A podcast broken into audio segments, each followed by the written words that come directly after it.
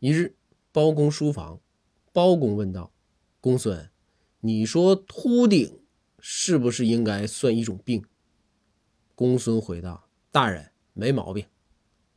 包公又问那你说这病应该有个名吧？你说能叫啥名呢？